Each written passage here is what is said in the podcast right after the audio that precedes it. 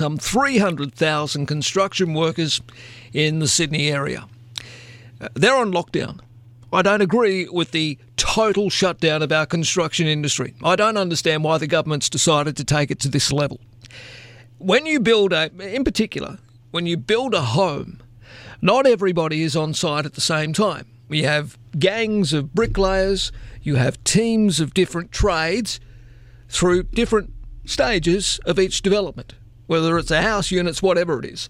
Surely, surely I would have thought that the state government could have allowed the construction industry a little bit of leeway here and at least allowed construction to continue with COVID safe practices in place. You know, uh, wearing masks where possible, social distancing where possible. After all, the vast majority of this work is done outdoors.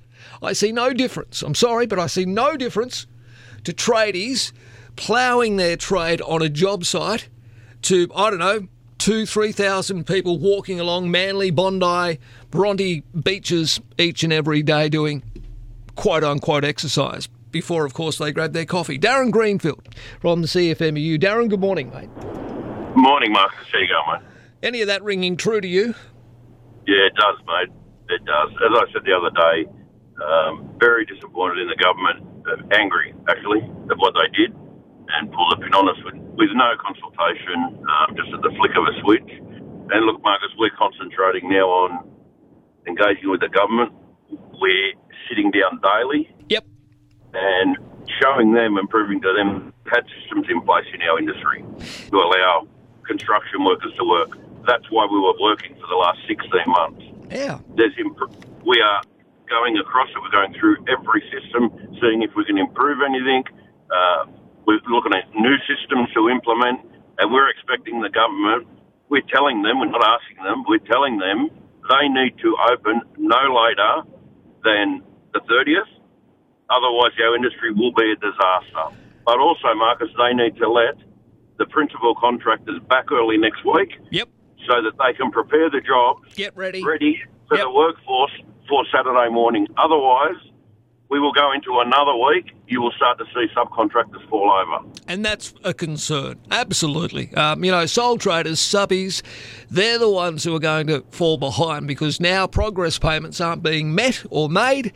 And essentially, they'll, uh, well, they'll be lining up, unfortunately, with the many at Centrelink. I mean, we're nothing. There's nothing wrong with that. We're all entitled to, and never feel guilty about. Uh, and you would understand this, and I'm sure you would tell your members this as well.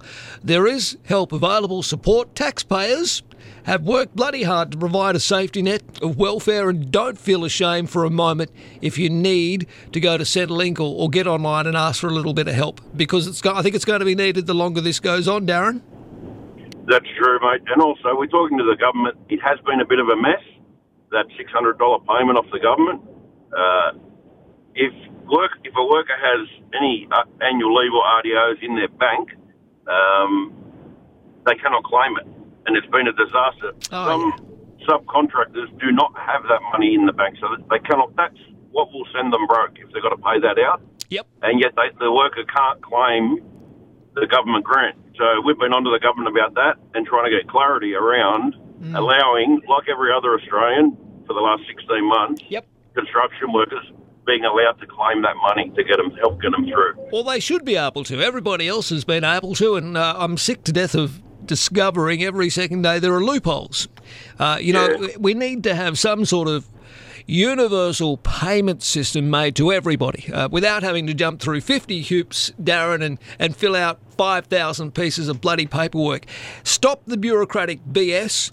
Allow. I mean, it's the it's in the government's hands. They're telling us we can't go to work. That's the so-called That's right. advice. If you can't go to work, if we're not allowed to go out and earn a, a dollar, then you pay us that dollar. We're not allowed to go out and earn.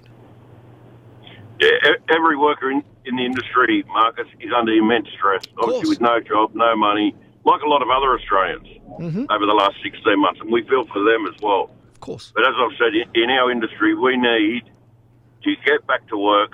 We have the systems in place. We didn't have high numbers mm-hmm. of positive cases, and we thought we had a, enough systems in place and improving all the time to keep working. So Yep.